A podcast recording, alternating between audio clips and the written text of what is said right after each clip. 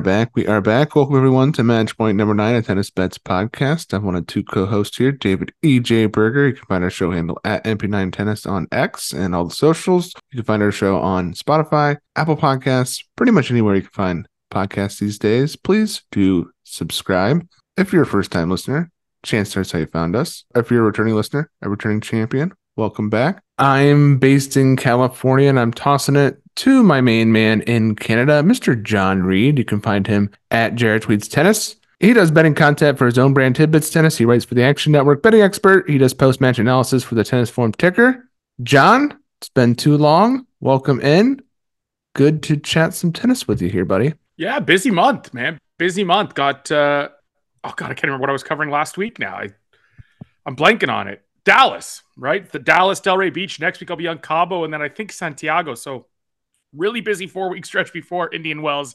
Basically watching every single singles ma- every single singles match from those four tournaments and writing them up. So I mean, uh, yeah, busy times. Obviously got the Patreon stuff going as well, and then my own bets and handicapping, and it's it's uh it takes up a lot of hours of the day. Oh, I can imagine, John. You are living the the tennis lifestyle in the thick of it right now. And how's your betting going? I know, you know, we have we're about to go into what do we win, what do we learn, but you've been keeping us abreast of your your bankroll here at the top of the show, and I'm curious. Uh, we haven't really talked this week how things are going. The last week and a half has been, and I mean, in five years with the volume I bet, tumultuous is an understatement for any season or any like small window within said season. The last week and a half is easily the most kind of volatile I've ever seen it. I took a couple days off to start the week. I only bet uh, two things yesterday, the ones I wrote up for betting expert, and I don't, and uh, two things on Monday, what I wrote up for betting expert uh, on Super Bowl Sunday, right? I was like, no, I'm done with um, pretty much everything else for a couple days because I had a couple days that were just magnificent and then a huge pullback over uh, three and four losing days with the one winning day not being uh, not being the biggest. So yeah, it's I mean that's this industry, right? It's up and down. And as I always say, or the 2024 mantra at the very least, don't be afraid to lose bets. So keep firing. Maybe it needs a couple days when the if the volatility is hitting you. Sure, take it off. Don't be irresponsible, but get back up and uh, and, and start firing again. Yeah, I had a horrible day yesterday, so I'm glad we didn't record until today.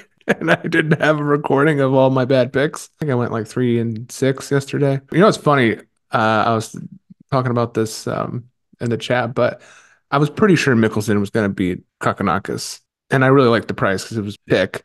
I was like, I should have treated it like the Hawaii game. You, you know that thing in betting, like Hawaii is like the last out because they're always like the last game of the day. it's like 11 Eastern. yeah. I was like, I should have treated that Michelsen match like the Hawaii game. Just tried to get it all back or just double down the loss. Let's match the day. Yeah. But it was a nice that's one the, for me. By the way, that's the downside to the uh, taking days off because the two things I liked most yesterday were Svajda and Michelsen, right? And not only because you got medium slow courts in Delray, which we'll touch on in a second, and Kokkinakis is just he looks terrible outside of his serve plus one forehand now and I, am not huge on Purcell in, in, those conditions. And of course, not only do I not bet them because I'm taking my day off, so you you don't really tilt over not betting it, but because you're still like the fact that you had the right read that it wasn't really a pick.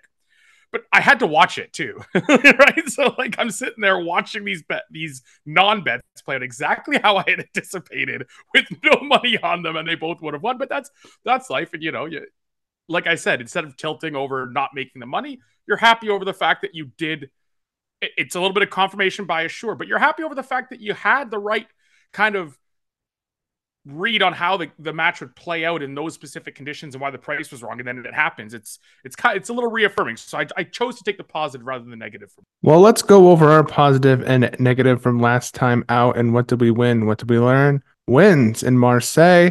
Zhizhen Zhang was our moneyline rollover, and he cashed two tickets, including a massive plus 300 ticket versus Felix FAA before losing to Khachanov. So if you rode that train, you got a couple nice wins. Uh, we talked about Davidovich Fokina, moneyline at minus 150 range versus Gregor Barrere. Cash that.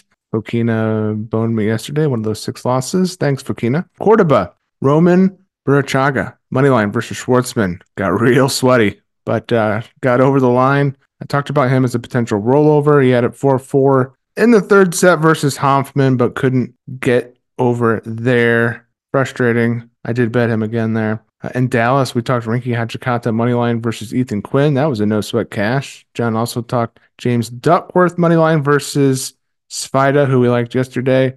Faded him in this spot and got a dub. Losses. In Marseille, we chased Quentin Halys, set one money line, and to win a cent versus FAA, not to be. Halys stays bad.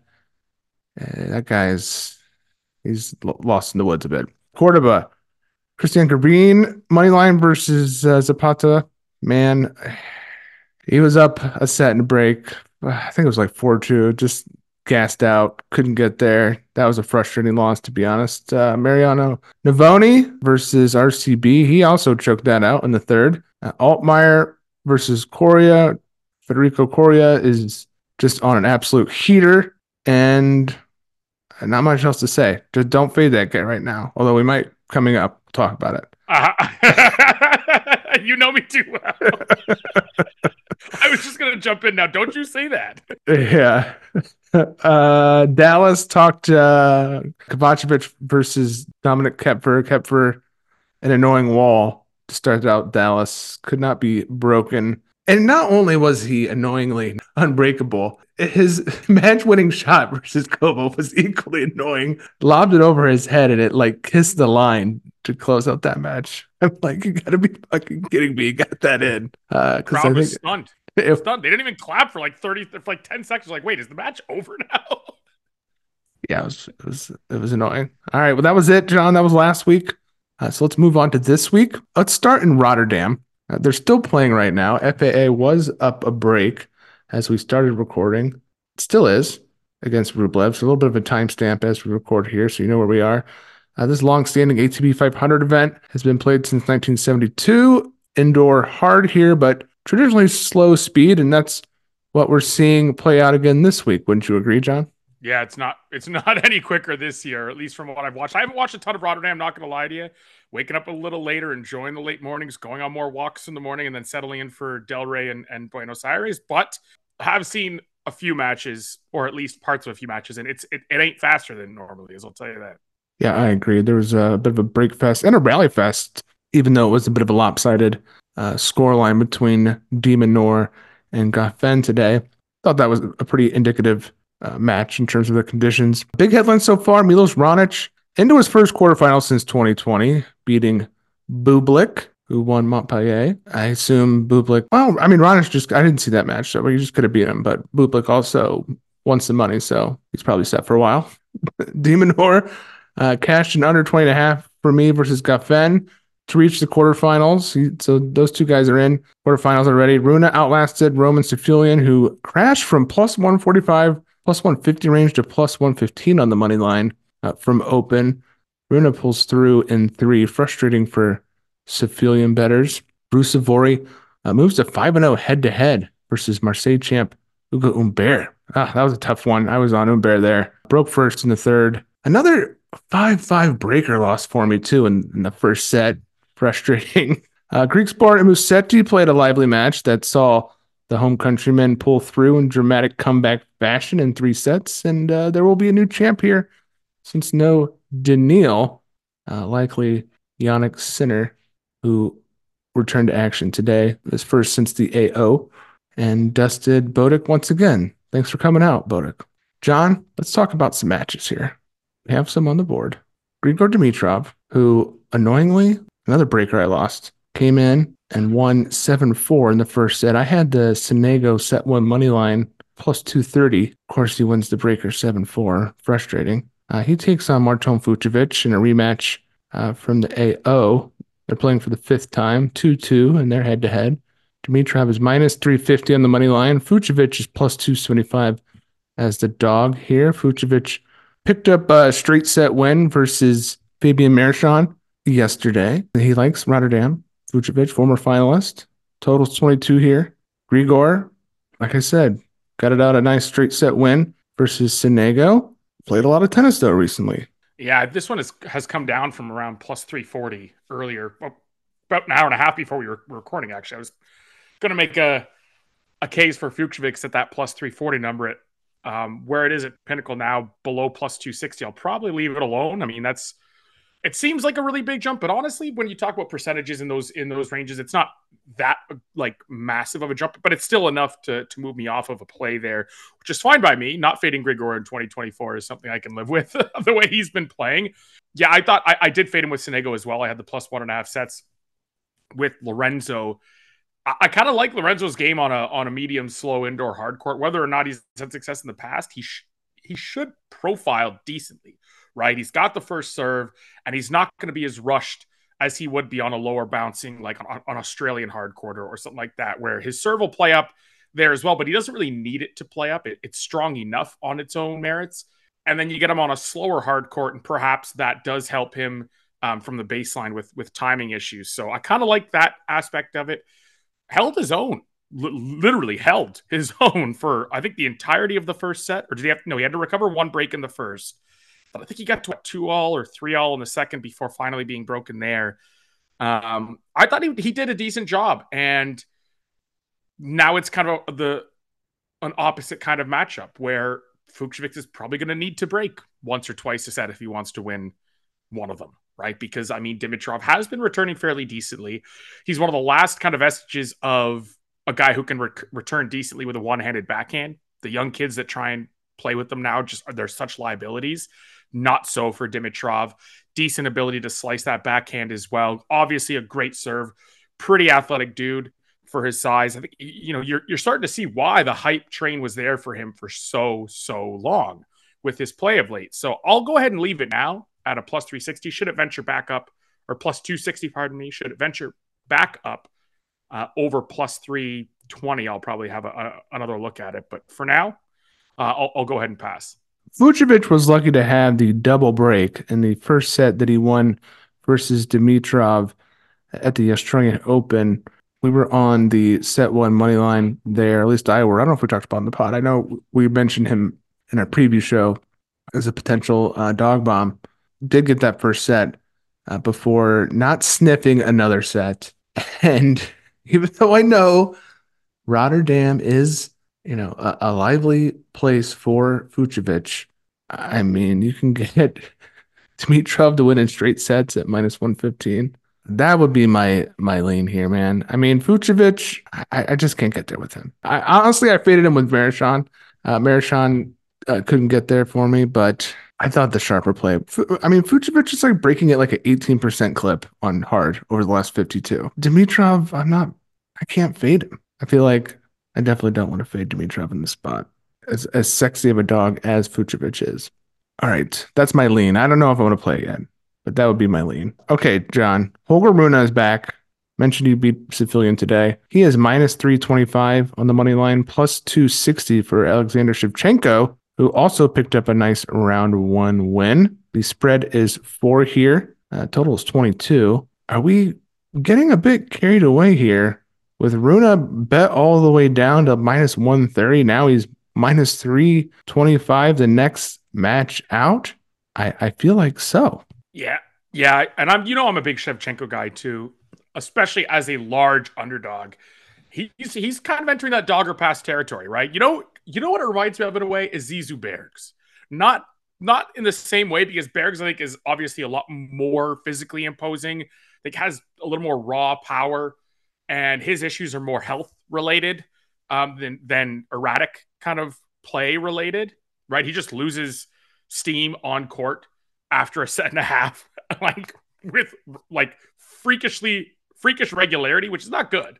But here, that's what Shevchenko reminds me of. When you see him as a huge underdog, I almost took Bergs on a ladder first set overs against Rublev for that reason. He can play one set against a lot of players. Like he's got the talent to stick with you. And then what's what happens in the second? He gets run off the court. Bergs is actually he is your guy now. I'm gonna pass him over to you because you become the set one money line guy. That's Zizou Bergs in a nutshell. He is the perfect underdog for that exact market.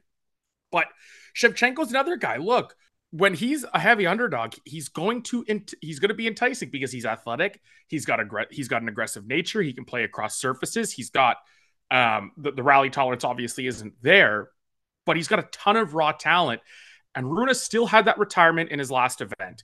He still had, you know, a pretty poor set against Safiullin. This to me, I would never take the plus games with Shevchenko because he does win a lot of close sets, get blown out in a lot of sets he loses. It's becoming almost a norm with him. This is more of an over plus money line uh, kind of deal rather than a plus games and money line or even a plus sets would make sense. You can get it minus 112 at Pinnacle uh, just to win a set. I'd probably look into both those things. I mean, like I said, you've got the talent, you've got the ability to play across surfaces. Those are two things you want when when backing a big underdog. And you've also got the fact that Rune, it's no longer a a trend without context. He does have dips within matches far too often. The forehand gets really loose sometimes, and the serve is not unbreakable. He had worked it up. If you remember a couple years back in that late season run, was 2022, I believe, into the start of 2023 when he was just on that absolute tear, ran his way into the top 10, looked like it was a lock for our season long futures, and then nearly, nearly screwed them over at the end of the year because he had just fallen off a cliff. But you saw that serve really dominating from the late season run into Australia. And that has just, I don't know if it's regressed or if there's been a physical issue. We know his arm has been hurting him quite a bit this year. Perhaps that's a carryover from um, last year and he hasn't taken enough time off to let it really recover. I don't know what it is, but we've seen dips in form and the serve is no longer unbreakable. He is someone that is fadeable at this point for me. And and to get someone that is A talented and B okay on the surface, like Shevchenko, uh, seems like a perfect candidate to do that with. Uh, these two played a three set match uh, to start off the year in Brisbane. Rune won 6 4, and then Shevchenko won the second set 7 5 before Rune pulled through 6 2 in the third. Uh, in conditions that I think would uh, suit the Dane, I would I would think Rotterdam would, would suit Shevchenko's game a bit more here. Wouldn't you agree? Yeah, I think if you ask both of them, they both prefer slower surfaces. But where I would agree with you is that I think the the delta between quick and slow surfaces for Shevchenko mean like is different from Rune's, right? Rune can probably play on quicker courts a little more with a little more ease or, or like less of a of a tough transition than for Shevchenko. See, I'd agree that coming onto a slower court benefits him a bit more. Uh, but like I said, I think both are, are pretty natural on slow surfaces. You can still get Shevchenko to win a set at minus 115. I think that is a play for me. All right, John, next on the board, we have Hubie Hurkacz taking on Tallon Griekspoor. Griekspoor is plus 195. I assume you can get a little bit more. That's on Bovada. I assume he's in the plus, yeah, plus 204 on Bet Online. Hubie is minus 240 ish as the favorite. Game spread is two and a half here. That looks like it's actually three. An expensive two and a half here to lay with Hubie at minus 130. Totals at 24, so ticked up finally here. The previous two had been around 22, and now these guys are up to 24. Griekspoor, like I said, had to. I mean, he Houdini escaped that match versus Musetti. Uh, surprised he got through. Kind of indicative of Griekspoor's year so far.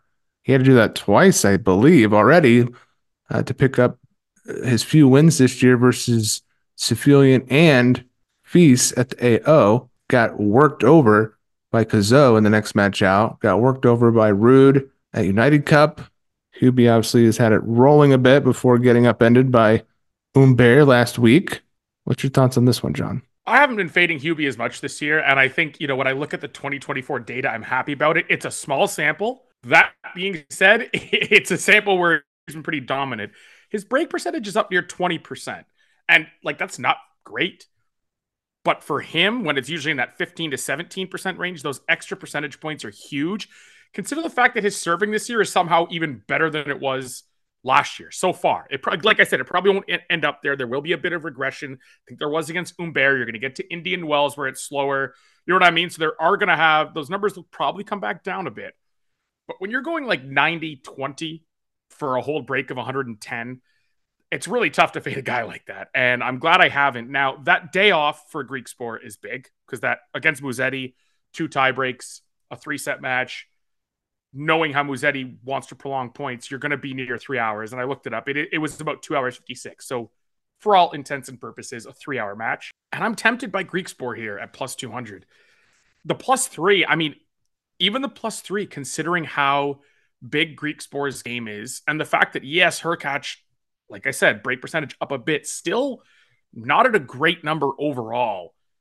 even in slower conditions, I'm cons- I'm actually considering a plus three. And you know how often I ever play plus game spreads below four, like absolutely never. And this is kind of like the outlier where I'm considering it. I, I I'm a big fan of Griekspoor's game, always have been. I think the return really needs work, but outside of that, he's got the aggressiveness, he's got the serve, he's got enough to get around the court decently. Yeah, he came back from a set down against Fils, but he won it in four. He came back from two sets down against a very good Safiullin in, in quick conditions. He beat, you know, both Huesler and Riedi, who can be really tough on an indoor hard court in Netherlands. Now they were using courts there at home during the Davis Cup that were classified as medium slow to medium, and I think they did that on purpose, knowing the Swiss had a, like a penchant for really taking advantage of quick courts. And so you're not playing outdoors in in, in that time of year in the Netherlands, but uh, you can move indoors and still slow down the hard courts you're on, which which gives your your team a better chance, and, and that's what they did. But still good wins. I mean, plus plus two hundred just seems like a bit much for a match that should be super serve oriented, and as a result, might play out a little closer. I just I don't like laying a ton of juice in those in those scenarios. These two played three times last year, uh, two and one uh, to the Pole, uh, but all three matches went to a deciding set. So, uh, to your point of plus 200 seeming like a, a bit much, history says these are two guys that play tight matches. Now, that doesn't mean they necessarily have to this time out, uh, but you could say he was a little bit better on return than before, at least trending up. Griekspoor maybe a little bit of regression on return, uh, but I don't think much has changed between these two. Nor do I feel like they're either either one of them are strategists. so uh, I assume they will just play their games. Uh, so uh, yeah, I, I, expect this to be a tight match once again. So I'm in agreement, John. I like the the Griekspoor money line play here. I like the over. Oh, you can get 23 and a half still at minus 115. I like that. QB overs were still good last time out versus Lehecka. What about a set one? Oh, set one money line. Oh, it changed as it went down from plus 180 to plus 175 since we started talking about this match. Let's keep it moving, John. Any other Rotterdam plays you like here, or you want to keep it going? Are we getting a little carried away with having Struff now up over plus 160 to Emil Ruusuvuori? Yes. I could get I could make a case that that's a that's a little much for a guy like Ruusuvuori. He's not the greatest returner, not the most tactical player. Uh, it actually reached 176 at some point. So um, whoever the hell knocked that down by 15, 20 cents, good job. I would have loved to be that person uh, at around, what was it? It's saying here about 1240 ish. Uh, no, it was just a couple hours, about an hour, about 15 minutes ago, actually. So never mind. Um, good on you. But yeah, I still think over plus 160 is a little bit much here. Uh, Struff has a big enough serve, big enough weapons. Has like, like I said, another guy that, that will probably benefit from having a bit more time with slower courts, especially against the Ruusuvuori ball striking. I'm still not convinced Ruusuvuori is that great in medium slow to slow conditions. He beats Humbert, who is off of a long week. They split the first two sets that were super tight. He lost to Davidovich Fokina um, a week ago in Marseille, where I believe things weren't as quick as they were in the past. A um, little bit of a higher bounce. I'm not like, I mean, in quick conditions, sure, that Hong Kong run, very impressive. Really pushed Medvedev, won the first two sets there. That Kypson win is aging out really well, to be honest, in the first round. It looked horrible at the time, needing four sets and a fourth set tiebreak to get it done. But geez, you see Kypson's game and you really understand that that is not going to be an easy task on quicker courts.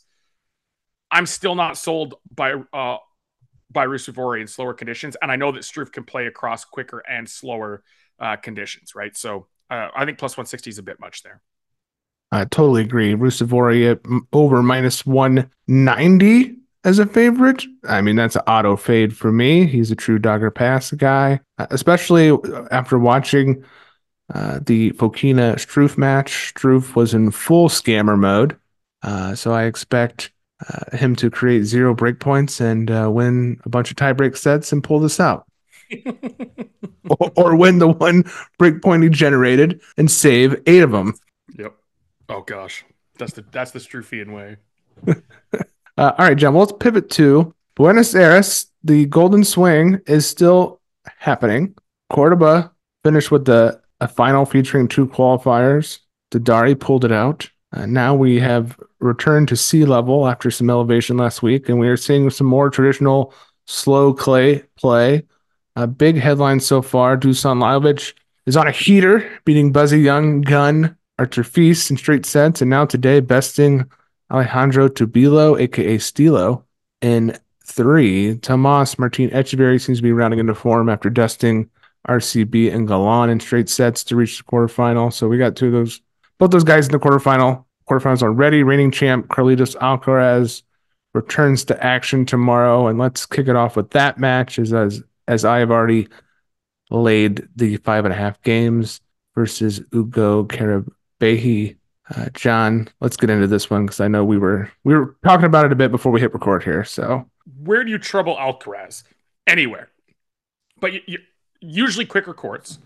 That's typically where he he struggles a bit more when he does struggle. Late season, we see that right in in the Asian swing. Uh, somehow, like won Wimbledon, which is amazing.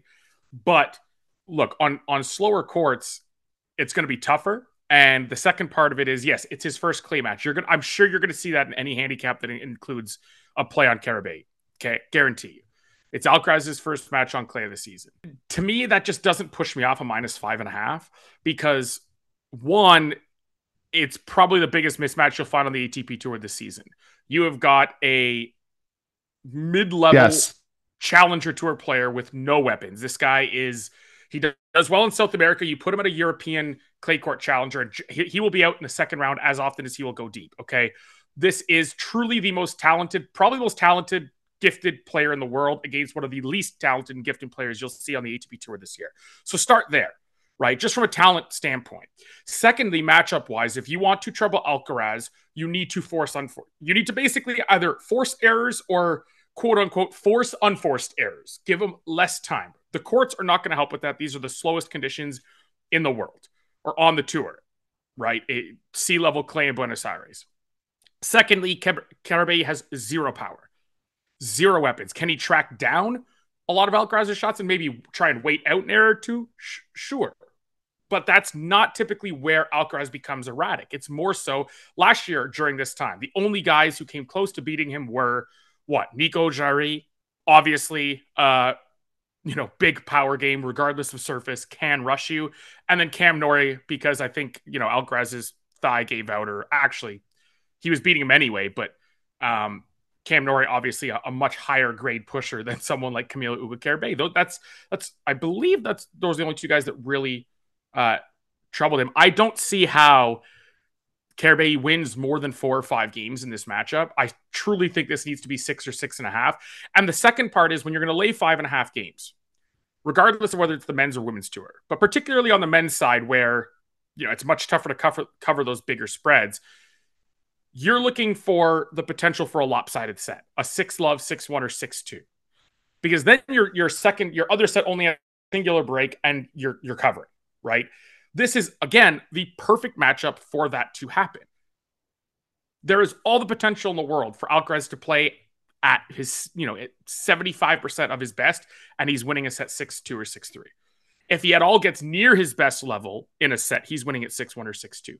This this does feel like a perfect time to lay five and a half, and I'm probably not going to lay five and a half uh, in a best of three match on the men's tour for a long time after this, but I will do it here. I, I make this six or six and a half. Yeah, I think a bagel's in play here. If he wins more than three games, I'll be generally shocked. Uh, now, now, you say he doesn't have power. He obviously does not skip leg day, so I think he has a little more power than you're giving him credit. But I agree, he's not like um, overflowing with the power. Um, no, Camilo's a pusher. Camilo's he's not a pusher to the Federico Coria extent, but he is still a pusher. All right, well, let's move it to. I, I agree. I'm I'm I'm laying the games too. All right, I bet that yesterday. Now let's talk about Coria because this guy is a menace. He's a pest. He won't lose no matter how many times you bet against him. he is plus 180 as a dog. Cam Norrie is minus 220 as the favorite here. Uh, Norrie played this event last year, reached the final before losing to Alcaraz. Spread is three and a half, total 22 here. Are we finally going to have nice things and see Coria get shown the door?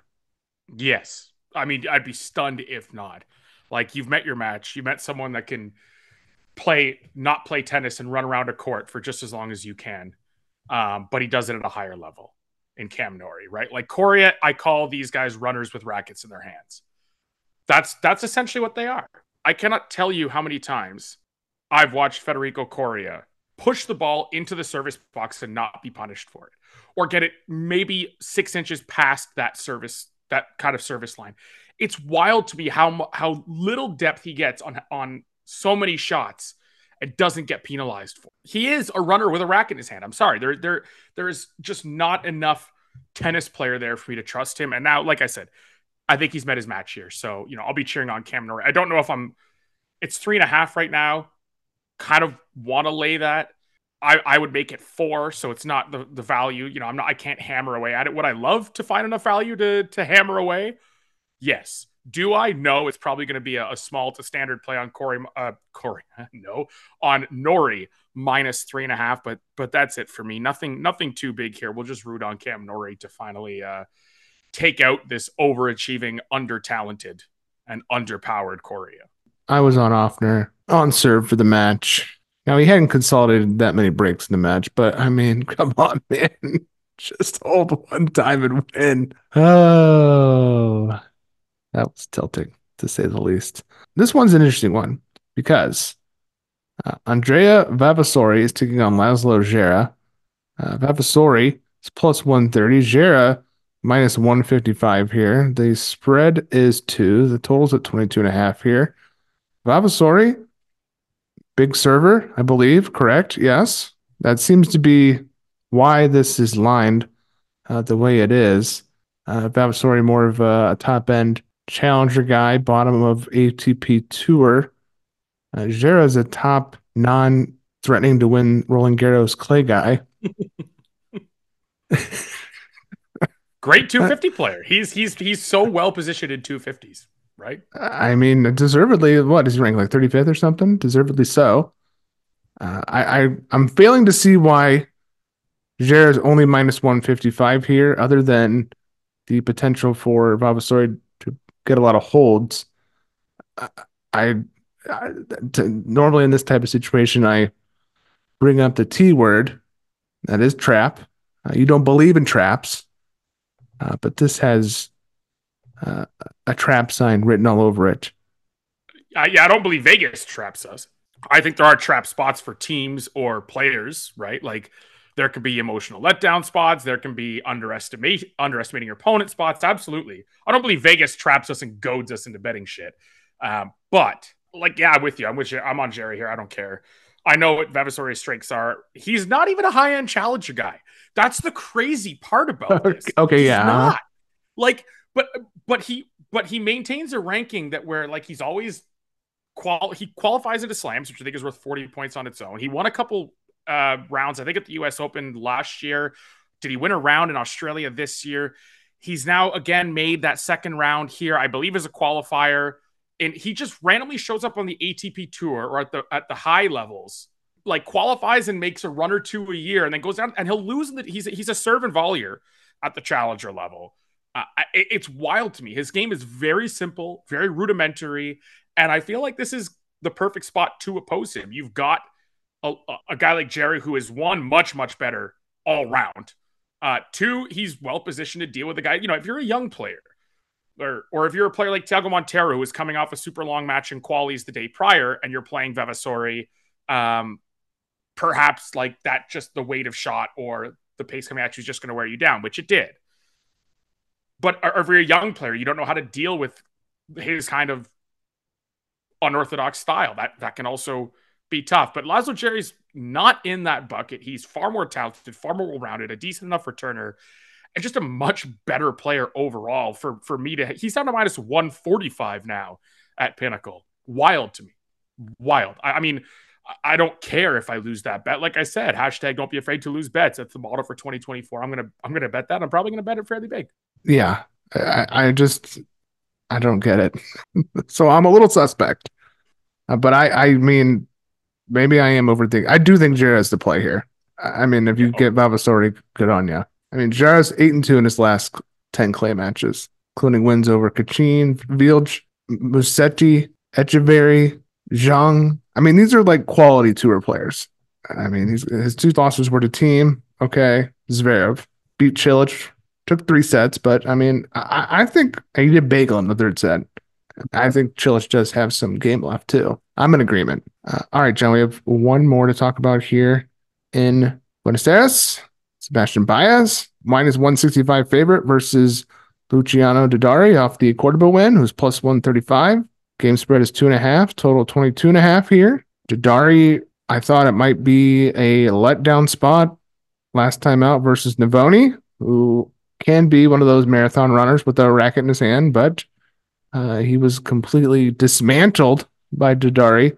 I, I, but I still kind of lean Baez in this spot. Baez, I think, has played his way down here a bit. Certainly accomplished more than Darderi so far on the red dirt. Yeah, and I'm surprised actually. It was Baez lost to him in Cordoba. He was the only one that kind of challenged that first serve a little bit too. That was a three setter. Um, and Darderi had been winning like 80 or 70, 80, 85% of first serve points in that kind of slight elevation. And he only he won fewer than 60% against Baez. So like Baez was able to to get a little more uh, rhythm against that first serve, and now he's going to have slower conditions to work with. That was a three set win.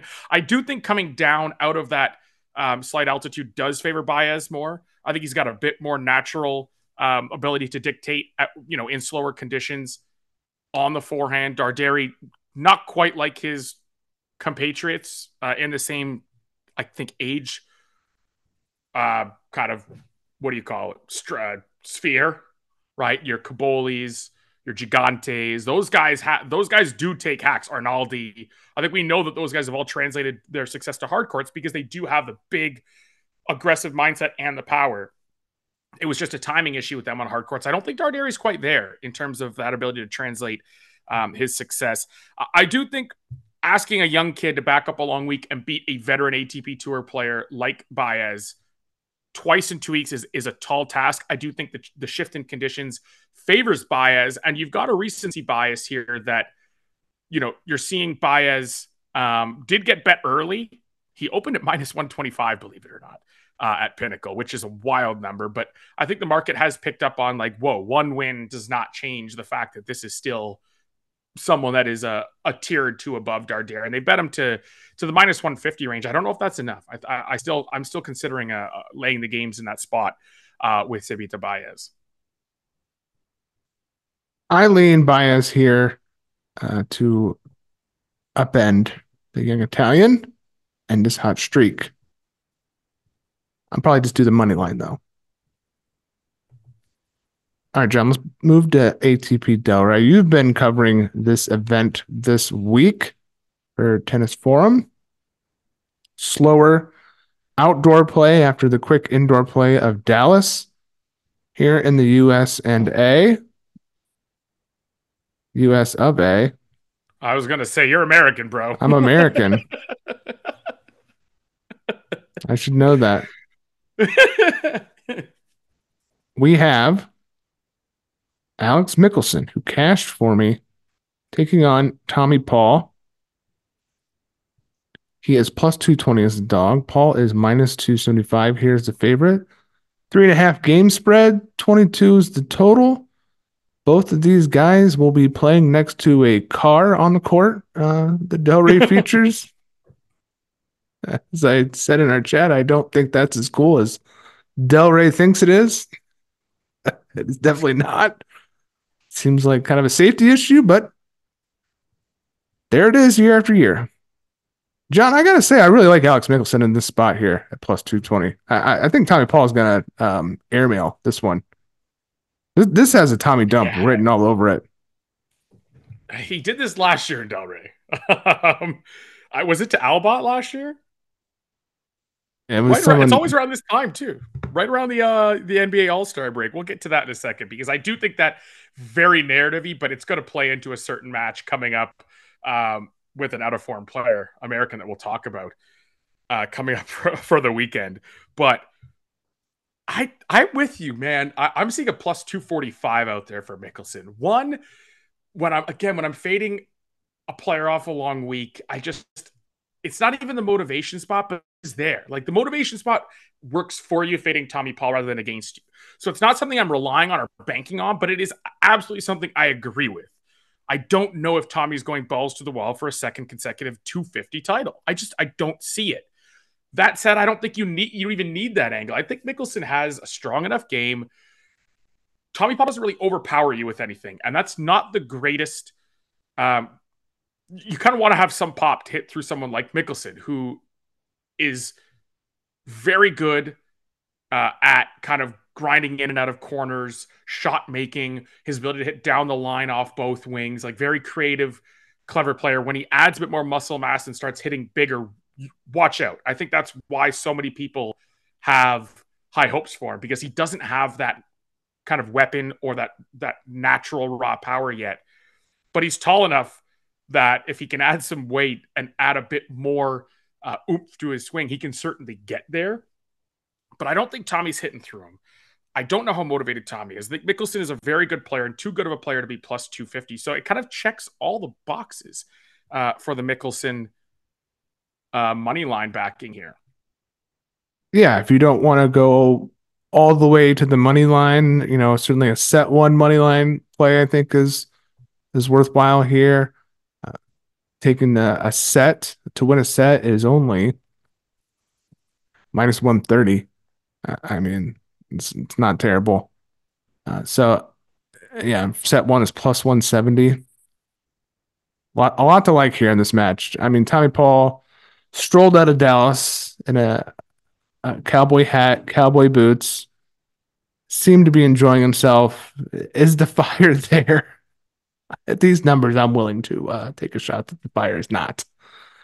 Uh, and as John just mentioned, Michelsen uh, looked good last time out. Certainly a guy who's going to be tenacious on the court, time in and out. Big opportunity for him at this smaller event.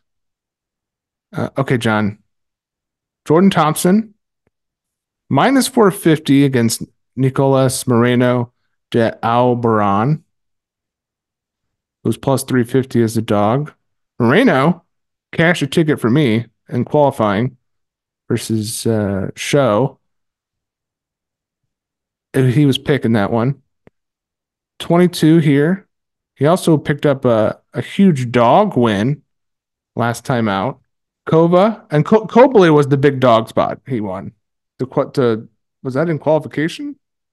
Yeah, he's uh Cobley got in as a lucky loser yesterday at the last minute.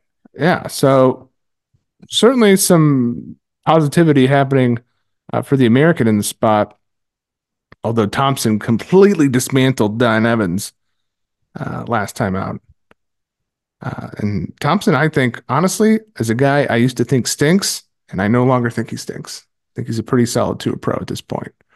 At least played his way into a, a pretty tough out, especially on uh, a hard court. But are the odds a bit too far here, John? No, I, I don't think so. Look, as well as he served against Kovacevic, he really did pick on the backhand wing too. And that's something that, like I said, with the young guys or younger guys that play with that one handed backhand, it's going to be a big weakness. And it was. And he just kept going back there and back there. And as even Kovacevic started to time it up a little bit better, you saw him have to, you know, get through some deuce games and save some break points down the stretch in the second set. And I, I'm just not complete. I think he came back from 5 2 down, if I recall correctly, as well. Perhaps that was someone else um, that, that saved it from going three sets in a second set tiebreak. I'm not, I can't exactly remember which match I'm, I'm thinking of. There's been so many the last couple of weeks, but I, I thought Kovacevic really started to come back a bit um, into that match. Had he won the second set, I do think he wins that match the way it had been going. Thompson's a much better returner. Obviously, doesn't have a glaring weakness to serve at. And even the plus one balls from Moreno de Alboran, decently located. A lot of it heavy topspin and not a ton of power generation on them, though. I'm just not sold that that's good enough against someone like Jordan Thompson, who, by the way, is going to serve very well in his own right. This is just two different guys um, in two different tiers of, of talent. And yeah, I don't think that um, de Alboran has the kind of weakness to exploit against Thompson that he's going to need to pull off any kind of big underdog win. Yeah, I don't know that I want to play the four. It looks like it's almost four and a half at this point. Uh, so I think I'm just going to pass on that match. Now let's move on to the American, who I believe you're going to fade uh, ahead of All Star Weekend for the National Basketball Association. Uh, and that's Frances Tiafoe. He's minus 350 versus Radu Albot, who's plus 275. The spread is four. Total is 22 here. Uh, Big Foe uh, gave one of the most, I don't know, pathetic, um, lackluster, um, disgraceful performances I've ever seen an ATP Tour player give versus Marcos Giron. Um, do I say that because I ended up betting Tiafoe when it fell under minus 150? Yes. Doesn't make it untrue. Doesn't make no, it, doesn't. true. Um, it was um, that was an embarrassing performance. Uh, I, that it was embarrassing. Uh, I'll just use I'll keep it at that adjective uh, before, before I get myself in trouble. That was it was bad. Um, uh, did, uh, what makes you anyone want to trust Tiafoe at this point? I have no clue. I mean, Albot is a guy who makes you work. He makes you play a ton of balls. He doesn't have a ton of natural power, but we saw what happened with Jerry Shang in the first round. He really, you know, Jerry just had to go for smaller and smaller targets and started missing more and more and more, and it led to a comeback. Tiafoe's return game is kind of a little vulnerable as well, right? Like Radu Albot is not a big server, not a tall dude, not someone with a lot of power but Frances isn't that great on return, and his his foot speed right now, he looks like a shell of himself. And then you get get to the fact that what festivities start Friday night for the NBA All Star Weekend, and I never go into these kinds of narratives, but knowing Frances, you really think that he's going to be skipping All Star Weekend to capture 250 in Delray? I'd love to see it actually. I don't mind losing this bet because if he were to show like, yeah, I'm going to go right till Sunday and, and win a title in Delray Beach to get back on track, that would be really cool and I think you know that would that would prove a lot to the world. But we've had these narratives around him becoming friends with NBA stars, and maybe that leading to people questioning his his commitment uh, on the court. And this is obviously a chance for him to prove that wrong. I'm just not so sure he's going to do it. Not for a 250. If this was Acapulco, maybe it's different. If this is Indian Wells, maybe that's different. But at Delray, I'm just I'm not sold on it. And yeah, that's that's going to affect my handicap. I rarely let it do that, but if you're not moving your numbers a tiny bit for the fact that you know that he's going to want to be at those festivities, and a win here keeps him from at least missing Friday, possibly even more, like possibly into the Saturday um, events as well, then then you're nuts in my opinion. I think you have to consider that. Uh, and and then you've also got the fact that look, Albot is a nasty opponent anyway. Even putting that that narrative aside, Tiafoe's in horrible form. He looks a, a, tad slow. Albot works the court very very well. So if Tiafoe is, is finding it tough back and forth constantly and cover that ground, this is not a guy you want to play. Albot's also had success here. This is his only ATP career title yeah, Radu Albot has won a title that came here a few years back in Delray Beach. One of those titles you'll never ever forget as a tennis bettor or tennis fan because I mean it's his only one and he'll never win one again. I would I wouldn't think, but he does play well in Delray. He's he's just fine here. Um, he can play for long long periods of time. I don't think he's ever really minded the heat. I think his game is is well positioned to play in wind, and it's been windy all week there because he doesn't hit into small targets where the wind can carry it out. He kind of plays with a lot of margin, which works well in altitude and works well in wind. There's a lot of reasons to like Albot here, both because Tiafoe was in horrible form and because his own game is kind of well positioned to exploit a guy that's in horrible form, making a ton of errors and not really returning all that well right now. So I, I think there's a lot of reasons. And it's not to mention you're getting plus 313 at Pinnacle. I'm not doing this if it's plus 150. I'm not doing this if it's plus 175. But we're talking over plus 300. I mean, that's a different kind of beast now. I don't I don't really need to to to win this all that often to profit on bets like this. And this is one of the very very good opportunities I think to take advantage. Win or lose, I, I'm I'm fine making this bet. Uh, you can get plus 300 on Bet Online. You can get plus 210 for the set one money line, which I think is a fabulous look. Uh, it's a set one money line truther. Uh, but two to one just for the first set, I think, yeah, Albot's already had some court time here. Now Tiafoe did win a title here as well in 2018, so that's one of his three titles was did come from here. Um, so wanted to mention that before we move on to a net. The last match we're going to talk about, uh, which I have a bet on already, uh, Flavio Cobolli, money line at minus 130. I bet yesterday versus Zach Svajda, my guy, who I mentioned in one of our preseason shows. I like to crack the top 100. Uh, a win here versus Cobolli will go a long way toward that. And I should be, you know, putting my money where my mouth is. Uh, but minus 130. Cobolli, man, this guy's bested Jarry at the AO. He's had it rocking this year. I mean, my man Svajda, I, I like him. Uh, certainly doesn't have the resume this year that Cobolli does uh, at minus 130. Now, I know Cobolli um, lost in qualifying to get in here, but still, think the odds are a little short here for the Italian. Yeah, stinker of a first set against Taro Daniel, too, but I mean, he's just so much more talented than Zach Svajda. He's got like all the weapons on the court. Svajda's not going to have like his serve's not going to play up in the conditions. You're it's windy and you're you're not getting help from from a relatively like a medium slow hard court. What's keeping him off of or Cobolli off of your serve from what's keeping him from applying pressure against your serve? And more importantly, how are you going to rush Cobolli from the baseline? If you can do it, he will hit a ton of forced slash unforced errors. However, you know the person scoring that scores it for that particular match, right? That's that's a little subjective, but you can absolutely rush him into errors. Is is the point? Despite to have that game, not to me. Great down the line backhand. We saw that against Purcell, but that was a match of two guys who were perfectly fine playing a lot of backhand rallies, and Svajda was just a bit more solid and hit that down the line shot in particular a little bit more effectively. Now he did hit the top of the the the net, the net tape plenty of times and it landed on his side of the net and there were errors in there as well. And Purcell does not have the firepower from the baseline that Cobolli does. Now he's got a better first serve probably.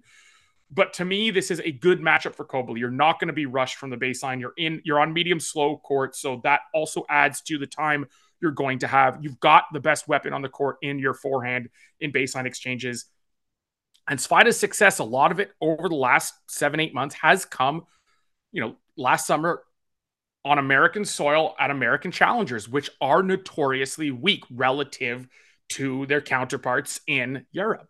So, yeah, there's a lot of reasons I don't like this line being so close. I think Cobolli should be a pretty clear favorite rather than a very slight favorite. And so for me, yeah, Cobolli is absolutely the play in this matchup. All right, John. Well, we have reached the end uh, of this episode. We've set it all for tomorrow's day of play. Uh, we'll see if we can get back later this week. Maybe, maybe not. If not, we will be back next week. Uh, it's been a bit of a struggle for us to get together. Had some stuff going on both sides here, but moving forward, uh, we should be more regular with uh, an episode at the start of the week and hopefully an episode later in the week as well. So sorry to the audience for not being here for you, but uh, looking to be there more for you moving forward as we have a huge month coming up with two 1000 events. Uh, for John, follow him at Jared Tweets Tennis at Tibbets Tennis. Follow us at MP9 Tennis. Do like and subscribe on your favorite podcast platform. Until next time, see you on the court.